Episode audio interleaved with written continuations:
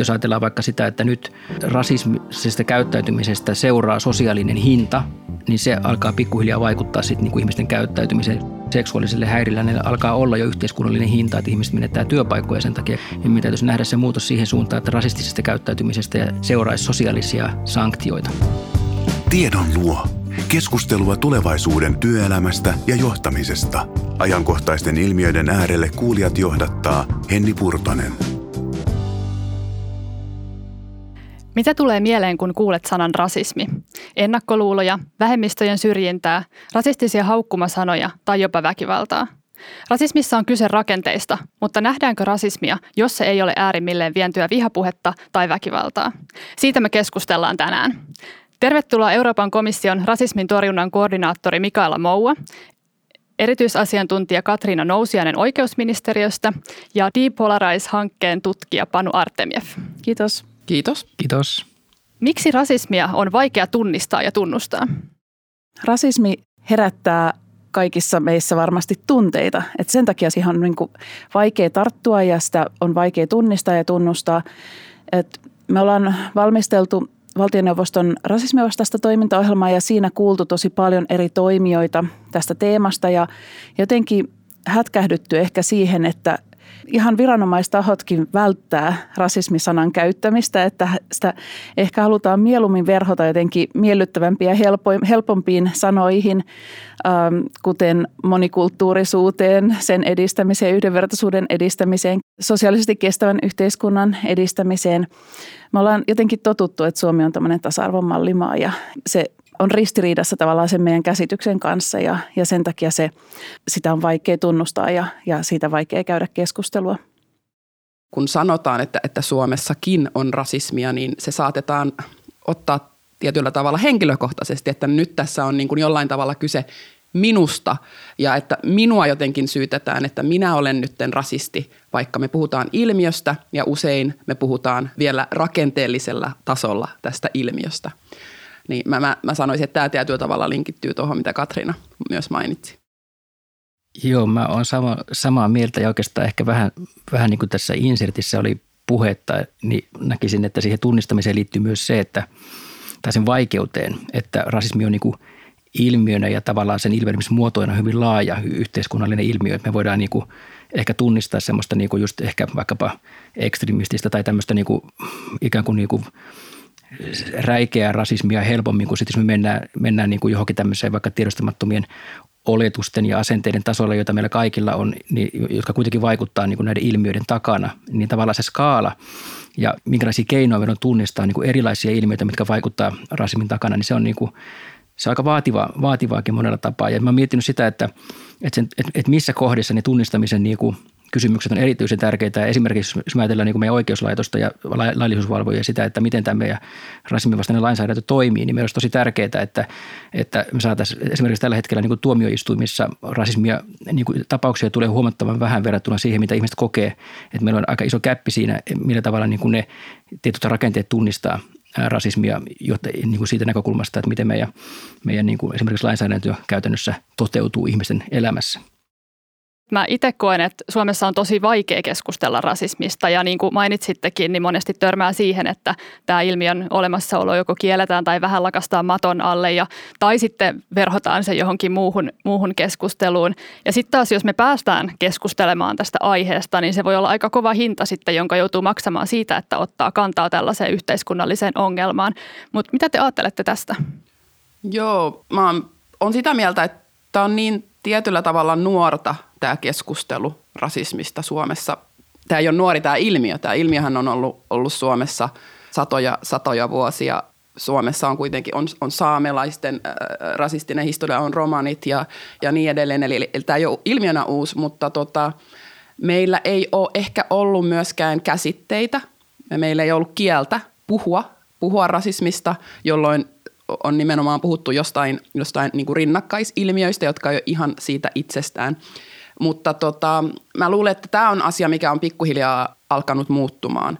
Mun mielestä esimerkiksi tämä, tämä oikeusministeriön Olen antirasisti-kampanja, jossa valtionhallinnon tasolla tuodaan käsitteitä meille, jotta me voidaan käydä tätä keskustelua, on tosi merkittävää. Mutta sitten, että kuka siitä kuka siitä saa puhua, niin mun mielestä kaikki saa siitä puhua ja kaikkien pitäisi puhua siitä, mutta aina tietenkin kunnioittavalla tavalla niin, että se on nimenomaan se on keskustelua ja semmoista vielä rakentavaa keskustelua mahdollisesti. Mutta ihan yhtä lailla kuin mistä tahansa ihmisoikeuskysymyksistä mun mielestä on äärettömän tärkeää, että siihen keskusteluun osallistutaan ja uskalletaan osallistua.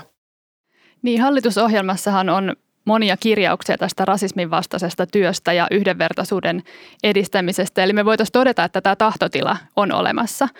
Mutta minkä takia, Katriina, mitä sä ajattelet, miksei se ehkä heijastu siihen julkiseen keskusteluun vielä tällä hetkellä yhtä vahvasti kuin ehkä sit monet tämmöiset hallitusohjelman isot teemat, jotka on viikoittain esillä mediassa? Onpa tosi hyvä kysymys. Um, ehkä se liittyy kuitenkin vielä tuohon, niin mitä Mikaelakin tuossa totesi, että se keskustelun nuoruus ja ehkä sitten on ollut erilaisia kohuja ehkä niin kuin liittyen siihen keskusteluun, niin sitten se on ehkä pelottanut myöskin eri toimijoita käydä sitä keskustelua, että osataanko käyttää oikeita termejä ja voidaanko tavallaan niin kuin luottaa, että keskustelijoilla on semmoinen niin kuin tahtotila just siihen rakentavaan ja kunnioittavaan keskusteluun ja, ja halutaanko oikeasti sillä keskustelulla viedä asioita eteenpäin. Että jotenkin me opitaan varmasti tässä parhaillaan just sitä ja me pyritään tietenkin tällä meidän toimintaohjelmalla myös edistämään sitä, että tullaan järjestämään erilaisia keskustelutilaisuuksia, dialogitilaisuuksia paikallistasolla ja aluetasolla, että jotenkin päästäisiin sitä keskustelua käymään ja jotenkin löytämään yhteisiä sanoja.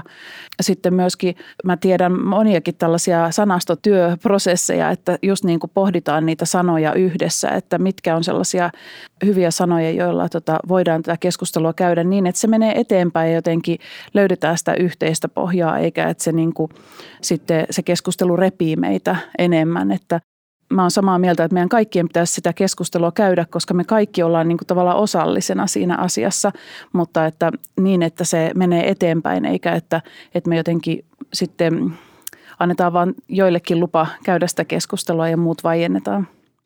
Ja rasismihan vaikuttaa ihmisten elämään tosi monella eri tapaa ja me tiedetään tutkimuksista se, että esimerkiksi ihoväri, nimi, tausta, se voi vaikuttaa siihen, että saatko sä työtä tai esimerkiksi vuokra-asuntoa. Myös siihen ehkä, että haetko sä jotain tiettyä opiskelupaikkaa, että kuinka näitä esimerkkejä on ehkä esikuvia. Eli yksilön näkökulmasta ne on valtavan isoja asioita. Mikaela, sä työskentelet Euroopan komissiossa sen eteen, että ihmisten välinen yhdenvertaisuus toteutuisi entistä paremmin ja että yhteiskunnan tasolla niitä syrjiviä rakenteita voitaisiin tunnistaa ja purkaa. Niin miltä se rakenteellinen rasismi näyttää sun työn kautta tarkasteltuina ja mitkä on ehkä niitä suurimpia ongelmia, jotka tulisi ratkaista tällä hetkellä? No toi on haastava kysymys, mutta sanotaan näin, että tota, EU-tasolla Tämä on ensimmäinen antirasistinen toimintaohjelma, joka komissiolla on. Ja tämä mun nimitys oli, oli myös ensimmäinen laatuaan. Eli tota, sielläkin tämä työ on tietyllä tavalla, tai ei tietyllä tavalla, vaan on alussa. Ö, mutta se, mikä tässä tota, on, on äärettömän tärkeää, tietenkin tämähän on merkki komissiolta siitä, että miten tärkeänä tämä asia nähdään, että ollaan tämmöinen EU-tasolla tämmöinen toimintaohjelma tuotu kentälle, jotta me voidaan EU-tasolla viedä asioita eteenpäin. Tämä on ensimmäinen kerta myös, kun rakenteellinen rasismi on komission tasolla mainittu ja se voi vaikuttaa pieneltä asialta, mutta se on tosi tärkeää, että me päästään nimenomaan pois siitä, miten rasismi on ehkä perinteisesti tunnistetaan nimenomaan tämmöisinä niin kuin henkilöiden ryhmien välisenä toimintoina siihen, että me, me mennään niihin rakenteisiin.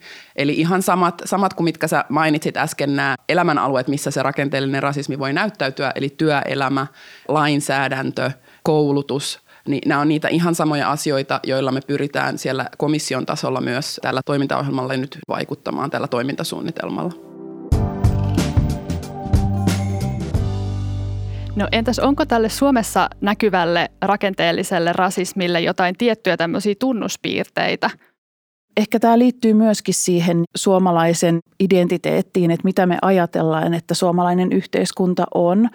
Ja me niin ajatellaan vaikkapa just näiden yhteiskunnallisten rakenteiden kehittämisessä hyvin paljon ikään kuin sitä keskivertovalkoista kansalaista, kun me mietitään niiden palvelujen kehittämistä ja tai toisaalta rekrytoinneissa on niin kuin paljon helpompi. Silleen vaistomaisesti ehkä tullaan niin kuin rekrytoineeksi äh, sellaisia, joilla on samantyyppinen tausta ja koulutustausta ja, ja tota, muu tausta kuin itsellä, että, että jotenkin niin kuin ikään kuin ei tunnisteta sitä monimuotoisuutta ja toisaalta niin kuin sitten pohdita, että miten, miten sitä voisi vois sillä tavalla omassa työssä edistää. Että mä luulen, että siinä on eh, ehkä kysy, kysymys siitä, että ei niin tiedosteta ja tunnisteta, että ei ehkä niinkään semmoisesta tietoisesta, että nyt niin luodaan eh, syrjiviä ja rasistisia rakenteita, vaan että ollaan totuttu toimimaan tietyllä tavalla ja luotetaan ehkä siihen niin tietyn tyyppisen, että se on niin tuttua ja turvallista, että, että niin tehdään asioita niin kuin se on, olisi itselle helppoa ja niin oman tyyppisille ihmisille, että, että jotenkin se on myöskin tutkimuksissa tullut esiin, että Suomessa, suomalainen työelämä esimerkiksi tosi paljon se työllistyminen on kiinni sun verkostoista ja ystävyyssuhteista ja, ja tällä tavalla, että se on ehkä niin kuin sellaista tyypillistä suomalaista. Voisi olla ehkä muuallakin, mutta ainakin Suomessa se ilmenee tosi paljon tällä tavalla. Ja sitten mä ajattelen sitä, että, että se on usein semmoista ehkä tahtomattaan niin kuin luodaan niitä rasistisia rakenteita, vaikkapa just, että kehitetään jotain tukipalveluita, vaikka just romanioppilaiden erityisopetukseen siirty, siirtäminen on niin kuin, ehkä ajatellaan, että se on niin kuin hyvä tarkoitus siinä, mutta sitten käytännössä ei mietitä niitä seurauksia ja sitä, että miten se vaikuttaa sen oppilaan koko opinpolkuun ja hänen yhdenvertaisiin mahdollisuuksiin sitten elämässä, että, että ajatellaan, että se on niin kuin tukitoimi hänelle, mutta että siinä on ehkä vähän semmoinen holhoava ja rasistinen asenne taustalla sitten kuitenkin, että jo, jo, josta käsin tavallaan niitä toimenpiteitä suunnitellaan. Ehkä vähän vaikea vastata siihen, että mikä on tyypillistä suomalaiselle rakenteelliselle rasismille, mutta jos on ajatellaan niin kuin kansainvälisesti, niin Suomessa on semmoinen aika niin kuin universalistinen niin kuin lähestymistapa kaikkeen. Että meillä on niin kuin yhteisiä rakenteita niin kuin yhteiskunnassa, että kaikki, kaikki yhteisöt tulee samoihin kouluihin. Juutalaisilla on oma koulu, mutta lähtökohtaisesti on semmoinen, että, että kaikki ihmiset taustoista riippumatta ikään kuin on yhteisen maailman piirissä. Ja sitten tietyllä tavalla me uskotaan siihen, että ne on jotenkin neutraaleja, mutta oikeasti meillä on hyvinkin paljon niin kuin normeja, semmoisia normatiivisia sääntöjä, jotka sitten vaikuttaa niihin mahdollisuuksiin, mitä ihmisillä on toimia vaikka nyt sitten kouluissa ja työpaikoilla. Ja ne on siis, koskettaa meitä kaikkia, mutta sitten toisia ne koskettaa vielä enemmän. Että jos ajatellaan just vaikka valkoisuuden normia tai jotain keskiluokkaisuuden normia tai heteronormatiivisuutta, tämmöisiä normeja, jotka sitten jotka kuitenkin sitten niin kuin, ne ei ehkä näy siellä niin kuin niiden rakenteiden tai niiden niiden instituutioiden niissä ydinsanastoissa, mutta ne on kuitenkin olemassa siellä ja niitä tunnistamalla ja niitä muuttamalla, niin me voidaan myös ehkä pohtia sitä rakenteiden muuttamista. Ja sitten yksi asia, mitä mä mietin siinä rakente- suomalaisen rakenteellisuuden – tai rakenteiden erityispiirteissä on se, että meillä on hyvin vähän sellaista, niin kuin, että jossakin maissa puhutaan vaikka niin kuin rakenteellisesta pluralismista, että, että miten eri taustaisia ihmisiä asemoituu niissä instituutioissa, niin kuin ei vaikka pelkästään oppilaina, vaan myös opettajina esimerkiksi ja näissä rakenteissa ikään kuin eri asemissa. Meidän täytyisi pystyä tunnistamaan sitä, että me tarvitaan kaikenlaisia ihmisiä erilaisten instituutioiden rooleihin. No entäs kuinka paljon sitten Euroopan tasolta tulevalla sääntelyllä voidaan puuttua rasismiin eri valtioissa ja miten esimerkiksi suomalaiseen rakenteelliseen rasismiin voidaan vaikuttaa tai sen suuntaan tällä eurooppalaisella lainsäädännöllä? No jos rasismista puhutaan, niin EUlla on kaksi semmoista selkeää vahvaa direktiiviä. Toinen on tämmöinen Racial Equality Directive, jota sanotaan tämmöiseksi rasismidirektiiviksi, ja toinen on tämmöinen Framework Decision. Siis tällä ensimmäisellä, anteeksi, syrjintä kielletään ja sitten toisella vihapuhe ja, ja viharikokset. Ja tota, nämä on niin kuin ne direktiivit, jotka jäsenvaltioiden pitää siihen omaan lainsäädäntöön sisältää ja sitten myös implementoida siellä tai toimeenpanna siellä jäsenvaltiotasolla. Ja t- tähän liittyen komissio tietyllä tavalla tekee sellaisia satunnaiskatsauksia ja katsoo, miten jäsenmaatasolla nämä toimi, nämä lainsäädännöt. Ja Suomi on saanut joitakin moitteita tässä, tässä viimeisinä vuosina liittyen siihen, että ihan täysin sen direktiivin tarkoittamalla tavalla ei ole Suomen lainsäädäntöön sisällytetty. Eli nämä on tietyllä tavalla ne vahvimmat keinot lainsäädännön tasolla, direktiivien tasolla, jolla sitä syrjintää ja vihapuhetta, viharikoksia pyritään estämään. Mutta mä oon sitä mieltä, että rakenteellisen rasismin kohdalla ylipäänsä semmoinen ennakoiva työ on tosi tärkeää. Ja yksi asia, joka siihen liittyy vahvasti, on syrjintätiedon keruu. Syrjintätieto ylipäänsä data, jolla me pystytään tekemään näkyväksi tätä mun mielestä vielä vähän, niin tämä on tämmöinen vähän hähmäinen ilmiö, että mitä se, mitä se rakenteellinen rasismi oikein on, mitä se tarkoittaa, miten se näyttäytyy. Meillä on selkeitä esimerkkejä, kuten työelämässä tapahtuva rekrytointisyrjintä nimen perusteella. Tämä on ihan selkeä. Mutta sitten millä tavalla me voidaan tehdä näkyväksi koulutuspoluilla tapahtuvaa syrjintää. Siitäkin meillä alkaa olemaan enemmän dataa, selvitystä, tutkimusta, mutta sitä tarvitaan vielä tosi tosi paljon enemmän, että me voidaan tietyllä tavalla tehdä näkyväksi tällaisia niin kuin kaavoja, jotka toistuu kerta toisensa jälkeen ja jotka tekee tietynlaiset näköiset ihmiset paljon haavoittuvaisemmaksi niin, että sitten tämä huono-osaisuus kasautuu heille näissä elämäntietyissä niin kuin nivelvaiheista koulusta lähtien.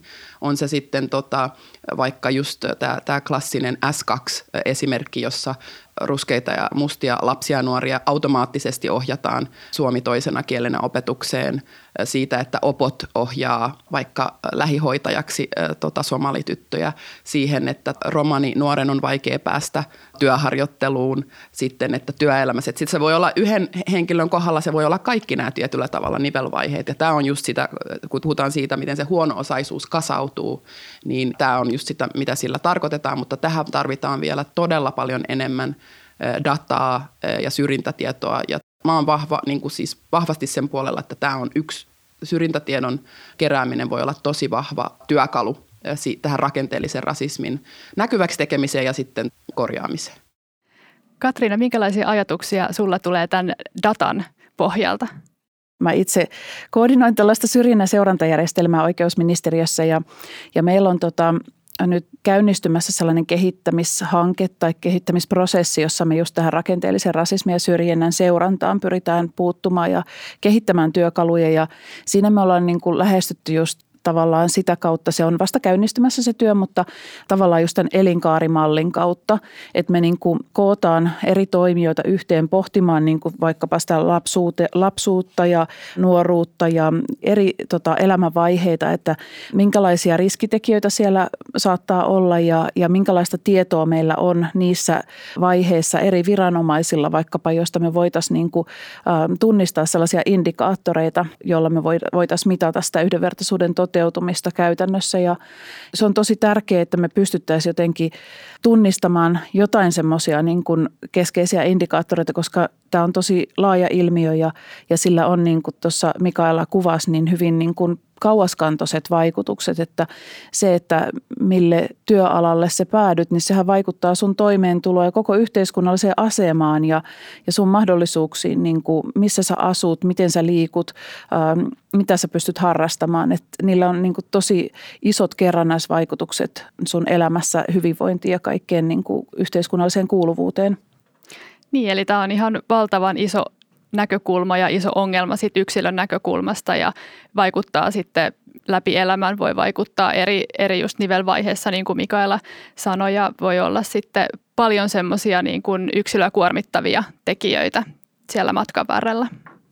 Kyllä, ja jotenkin siellä heijastuu ja toistuu se, että tavallaan niin kuin oletetaan ja odotetaan vähän niin kuin vähemmän kuin mihin se ihminen pystyisi. Että tavallaan niin kuin ne oletukset ja asenteet siellä taustalla vaikuttaa siihen, että minkälaisia ohjauskäytäntöjä esimerkiksi on otettu käyttöön.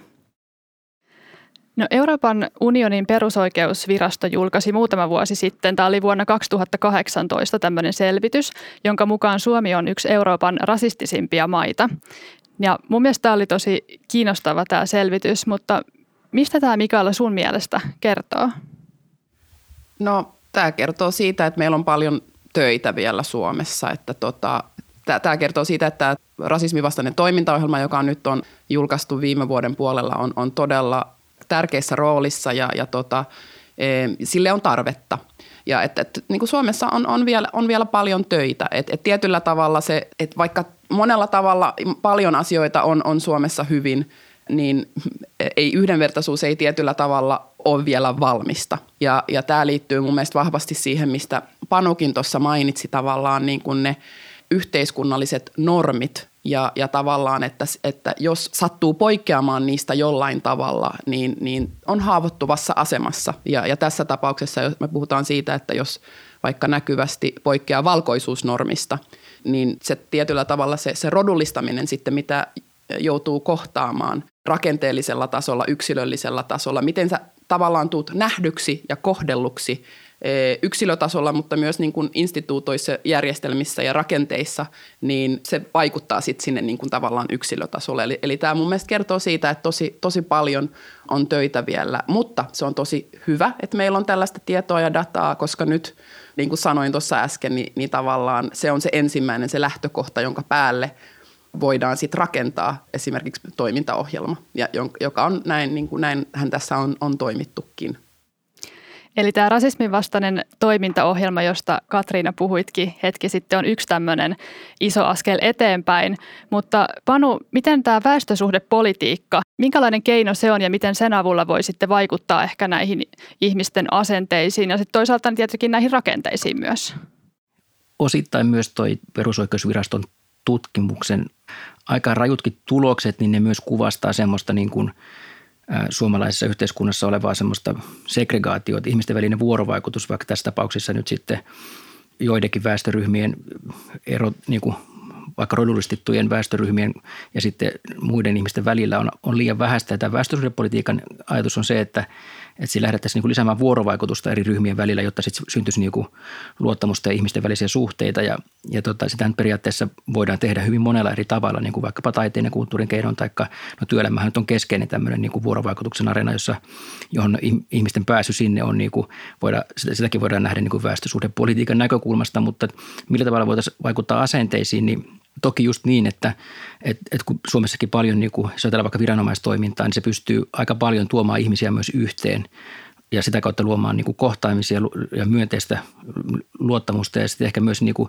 vähemmistöryhmien kohdalla niin myös niin kuin tunnustusta heille, että he on niin kuin tärkeä osa tätä yhteiskuntaa – ja sitten tavallaan jos ajatellaan rakenteita, niin se, mitä mä tuossa aikaisemminkin jo puhuin, niin niiden yhteiskunnallisten instituutioiden, jotka toteuttaa politiikkaa Suomessa ja tekee erilaisia asioita, niin niiden täytyisi tunnistaa sitä, että mikä heidän rooli on siinä erilaisten väestöryhmien niin kuin myös yhteentuomisessa ja niille niin kuin tunnustamisen antamisessa. Että meillä on nyt esimerkiksi viime vuosina ollut ihan kiinnostavia esimerkiksi taidepuolen projekteja, niin kuin toi kansallismuseolla oli esimerkiksi se saamelaisten kokoelman palauttaminen ja on lähdetty pohtimaan sitä, että mikä eri, minkälaista roolia niin kuin meidän niin kuin erilaisilla instituutioilla on niin kuin väestösuhteiden ja toisaalta eri ryhmien tunnustamisen ja, ja kysymysten tunnistamisen tarpeessa, niin ehkä tämmöinen ehkä vähän abstrakti vastaus, mutta, mutta joka tapauksessa niin mä näkisin, että siinä on paljonkin potentiaalia, jos me tunnistetaan sitä, että mikä niin kuin tällaisia, minkälaisia väestösuhdevaikutuksia erilaisella tekemisellä on erilaisella toiminnalla.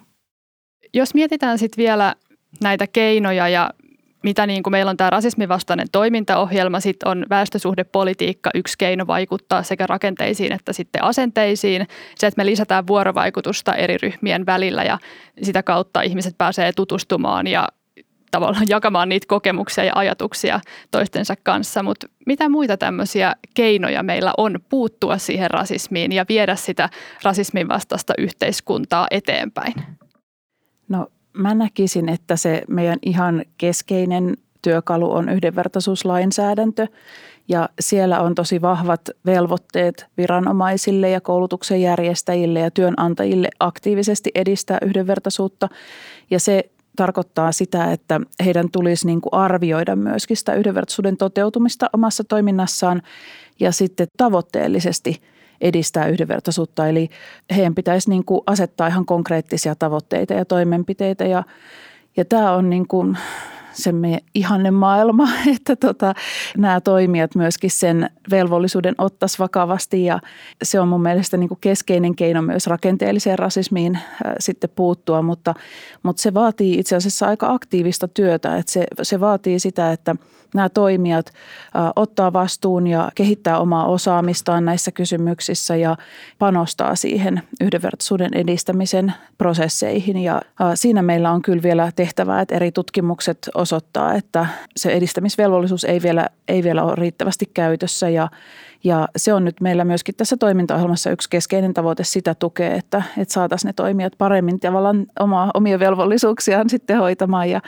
mutta sitten meillä on itse asiassa tämän toimintaohjelman lisäksi myöskin erilaisia kehittämishankkeita, joita me just tämän perusoikeusviraston tutkimuksen pohjalta suunniteltiin, että, että siellä on, siellä on tota eri, eri kohderyhmille just koulutusta toteutettu, erilaisia koulutusmateriaaleja kehitetty ja, ja että me ollaan niin kuin pyritty ikään kuin tietopohjaisesti toimimaan, että kun tulee tällaisia merkittäviä tuloksia, niin voidaan sitten niitä, niitä hyödyntää ja kehittää sitä omaa toimintaa. Mutta, mutta mä näkisin, että tuo yhdenvertaisuuslainsäädäntö on se, mihin meidän pitäisi niin satsata ne meidän myöskin tukitoimet. No Miten tietysti sitten tulee tällainenkin kysymys mieleen, kun että meillä on vielä aika paljon tekemistä tämän rasismin eteen täällä yhteiskunnassa sekä sit Suomessa että Euroopan tasolla, niin onko Suomi sitten epäonnistunut tasa-arvo- ja yhdenvertaisuustyössä, jos meillä on vielä näin pitkä matka kuljettavan? No tota, varmasti meillä on tosi paljon tehtävää, että kyllä ne, ne on todella luotettavat ne tulokset, mitä sieltä perusoikeusviraston tutkimuksesta tuli, mutta mä en ehkä näkisi, että Suomi on nyt siinä niin kuin vaikka siellä Suomi monissa tilastoissa aika korkealla olikin, niin, niin silti mä luulen, että meillä on myöskin niitä tuloksia pitää tulkita sillä tavalla, että meidän ikään kuin väestö riippumatta taustasta on aika oikeustietoista, että tavallaan niin kuin osataan tunnistaa myös ne oikeudenloukkaukset, jotka kohdistuu itseen ja sitten näissä kyselytutkimuksissakin raportoida ja kertoa niistä paremmin, että, että toisissa maissa ehkä sitten ne tulokset ei ole ihan niin luotettavia, että, että sitten siellä voi olla, että, että muissakin maissa on vielä pahempi tilanne kuin Suomessa, mutta, mutta tota, se ei yhtään niin kuin tavallaan vähennä niiden totuudellisuutta Suomen osalta, että päinvastoin alleviivaa sitä, että jos ihmiset niin kuin tavallaan tunnistaa, niin ne on varmasti totta ja meidän pitää myöskin sen pohjalta toimia, eikä vaan niin kuin sitten vaieta niitä asioita, että kyllä meillä on, on tosissaan paljon tehtävää ja mutta toisaalta sitten mun mielestä ei ole pelkästään niin kuin yhdenvertaisuus toimijoiden tehtävä, vaan, vaan sehän pitäisi just siellä niin kuin koulutus, koulutuksessa ja työelämässä ja, ja eri sektoreilla virastoissa ottaa se vastuu myöskin sitä omasta toiminnasta ja kehittää sitä, että meillä on kuitenkin sitten hyvin pieni, pienet resurssit meillä yhdenvertaisuusviranomaisilla ja tasa-arvoviranomaisilla, mutta tota, sitten ne isot, rakent, isot yhteiskunnalliset rakenteet, niin se pitäisi tapahtua siellä sisällä tavallaan se muutos. Mikaela, miten sä haluaisit Euroopan näkökulmasta kommentoida tätä? Joo, toi peilaa kovasti sitä, miten me EU:ssa myös nähdään asiat, että tota, yksi on tietenkin se kaikista vahvin keino on tietenkin lainsäädäntö, että vahva syrjintälainsäädäntö on tosi todella tärkeässä roolissa. Ja sitten sen lisäksi tietenkin pitää lisätä ihmisten tietoisuutta heidän oikeuksistaan, että nämä niin kuin linkittyy, linkittyy vahvasti toisiinsa. Toinen asia on mun mielestä tämä ylipäänsä tämä keskustelu, jota me nyt käydään, se on, se on paljon rehellisemmällä pohjalla nykyään, että me, me ollaan päästy siihen, että me puhutaan oikeasti asioista niiden oikealla nimellä, joka on tietenkin tietenkin äärettömän tärkeää. Siihen, että me mennään kohti semmoisten sosiaalisten normien muutosta, eli siihen, että esimerkiksi niin kuin myös me ollaan valmiimpia puuttumaan tota, yksilöinä rasistisiin tilanteisiin. Tai mä aina jotenkin vertaan tätä siihen, että miten esimerkiksi naisten tai tasa-arvokysymykset, että miten siitä on tullut tavallaan valtavirta, että, että nykyään otetaan tasa-arvonäkökulma huomioon kaikessa päätöksenteossa. Ja se on ihan täysin normaalia ja tiedostettua ja jopa itsestäänselvyys. Että miten me päästäisiin siihen, että myös päästään siitä tasa-arvokysymyksestä eteenpäin. Miten me saadaan myös nimenomaan, niin kuin varmistetaan, että niin kuin muut yhdenvertaisuus- tasa-arvokysymykset pystytään ottamaan huomioon on niin kuin yhteiskunnallista rasismin vastaista kamppailua ja niin kuin yhteiskunnallista puhetta siitä, mitä nyt esimerkiksi kansalaisaktivistit ja kansalaisyhteiskunta ja nyt myös viranomaiset ja poliitikotkin käy, jossa on niin kuin tavoitteena rasismin vastustaminen ja epäoikeudenmukaisuuden kokemusten esiin tuominen. Se on niin kuin, ja meillä on rakenteita jonkun verran sen, sen käsittelyyn ja pystytään jo niin kuin käsittelemään niitä niin kuin, niin kuin demokraattisten instituutioiden kautta esimerkiksi. Mutta sitten mä haluaisin myös miettiä sellaista kysymystä, mikä, mihin minusta Mikaela jonkun verran tuossa viittasi, on se, että jos ajatellaan yksittäistä rodullistettua henkilöä tai rasismia kokevaa ihmistä jossakin työpaikalla tai urheiluseurassa tai koulussa, että, että onko, niin kuin, onko niissä tilanteissa hänen itsessä, onko, hänen, niin kuin, onko hänellä oikeus puhua rasismista ja niistä kokemuksista ja tuleeko hän kuulluksi tai niin kuin tunnistaako ne ihmiset hänen ympärillään, että hänellä on oikeasti – jotain sanottavaa ja, vai, vai tuleeko hän vaiennetuksi. Ja tämä on niin kuin siis jotenkin kuitenkin myös sitten tämmöisen rasismin työn niin kuin keskeisimpiäkin kysymyksiä, että millä tavalla ne myös sitten ne ihmiset siinä hänen ympärillään ja, ja, ja ne instituutit, kenen vastuu, onko se sen yksilön vastuu ikään kuin olla se rohkea ja nostaa asia esiin vai, vai pitäisikö pystyä niin kuin luomaan sellaisia tiloja, jossa tällaista, tällaisia kokemuksia ei syntyisi. niin tavallaan me voidaan ihan yhtä hyvin myös kysyä se kysymys, että, että saako rasismin uhri puhua rasismista.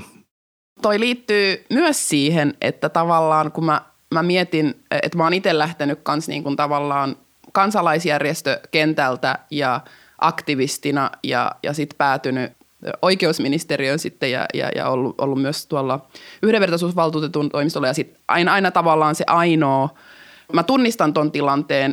Mä oon ollut tosi onnekas siinä mielessä, että mä koen, että mua on, on kuunneltu ja sitä tavallaan, mitä mä oon tuonut mukaan siihen keskusteluun, sitä on arvostettu ja sitä on, on myös tota nähty niin kuin se valtavana asiantunte, asiantuntijuutena. Mutta näinhän ei ole aina se, tämä ei ole aina se keissi, vaan joskus nähdään tavallaan, että jos on itse – henkilö, joka kuuluu niin kuin näkyvään vähemmistöön, joka joutuu kohtaamaan rasismia ja syrjintää, niin tämä on liian, niin kuin, sä oot liian tunteellinen tämän asian kanssa. Sama kuin, että, naiset ei, ei, ei, että naisetkin on, ne on liian tunteellisia, ne ei voi puhua tasa-arvoasioista ilman, että se menee tunteisiin mukaan, niin kuin, mikä ei tietenkään pidä paikkaansa. Mutta joskus tämä saattaa olla se, että, että se on niin kuin liian, liian iholla se asia, että, että sä et pysty tavallaan rationaalisesti käymään tätä keskustelua. Tämä on yksi, yksi, yksi asia. Ja sitten se, mikä on myös niin viimeisinä vuosina muuttunut Suomessa, on, että rodullistetut henkilöt on itse alkanut tavallaan puhua omasta puolestaan eikä niin, että tavallaan heidän puolesta puhutaan. Ja tämähän on se asia tosi usein historiassakin, kun tota, tavallaan yhtäkkiä niin kuin, ö, otetaan se asia omiin, omaan, niin kuin omiin käsiin, että mun puolesta ei tarvitse puhua vaan mä puhun omasta puolestani, niin se, se on myös semmoinen, mikä herättää usein niin kuin jotenkin, että et, et se, se, se voi olla vaikea niin kuin hyväksyä myös niin kuin ehkä valta, valtaväestön, kun siihen ei ole totuttu. No nyt jos peilataan vielä, otetaan katsaus historiaan katsotaan sitä aikaa taaksepäin, niin mitä kaikkea se tasa-arvon ja yhdenvertaisuuden eteenpäin meneminen, edistäminen yhteiskunnassa, mitä kaikkea se on vaatinut? Totta kai niin kuin muutos lähtee myös, niin kuin, myös rohkeista ihmisistä, ketkä, uskaltaa, ketkä on pelkäämättömiä ja, ja uskaltaa laittaa itsensä likoon, mutta, mutta sen, sen lisäksi niin toki sitten täytyy järjestäytyä ja, ja sitten kansalaisaktivismi on on todella tärkeä osa, niin kuin ajatellaan vähemmistö, vähemmistöpolitiikkaa, erilaisia niin kuin liikkeitä, jotka on lähtenyt ajamaan niin kuin epä, tai sanotaan näin, että tuonut esiin epäoikeudenmukaisuuden kokemuksia, tästä päästä rasismin kokemuksia ja että tavallaan se semmoinen niin kuin yksilö tarvitsee myös ympärilleen liikkeitä ja, ja sitten sellaista niin kuin poliittistakin painetta, joka sitten mahdollisesti vaikuttaa lainsäädäntöön, lainsäädäntöön toivon mukaan ja, ja sitten lopulta myös rakenteisiin, jolloin niin kuin yhteiskunta sitten muuttuisi siihen suuntaan, mitä – jotta se olisi niin kuin, sanotaan vapaampi ja oikeudenmukaisempi kaikille, mutta jotenkin tässä on myös semmoinen elementti mun mielestä erityisesti rasismin vastaisen työn näkökulmasta, että ne eri maiden tämmöiset kansalaisoikeuskamppailut, niin ne on myös vaikuttaa, on vaikuttanut myös niin kuin muiden maiden kamppailuihin. Ja sille, että jos, jos ajatellaan, että miksi meillä on yhdenvertaisuuslainsäädäntö, niin nyt Mikaela kertoi siitä, että siinä taustalla on EU, EU mutta siinä EUn direktiivejä, mutta siinä on myös YK on vaikka rotusyrjinnän vastaista sopimusta ja, ja, ja tämä YK on ikään kuin toisen maailmansodan jälkeen syntynyt rasismin vastainenkin lainsäädäntö, niin se on hyvin pitkälti saanut vaikutteita siitä Yhdysvaltojen kansalaisoikeusliikkeen niin kuin niistä saavutuksista ja muuta. Tavallaan nämä, kaikki nämä liikkeet liittyy toisiinsa ja, ja, ja voisi sanoa, että, että kyllä se on vaatinut todella paljon niin kuin rohkeutta, paljon myös uhrauksia, että me ollaan niin kuin tämmöisen lainsäädännön äärellä tänä päivänä, että – että se on jotenkin niin kuin ilmeisen iso, iso tota, niin, että se ei ole mikään tekninen asia, vaan se on oikeasti yhteiskunnallista kamppailua. Ja myös se kertoo EUn suunnalta on vahva viesti, kun Mikaela olet nyt ensimmäisenä rasismin torjunnan koordinaattorina, että tämä tehtävä on ylipäätään perustettu. Niin, taas mä oon täällä ensimmäisenä.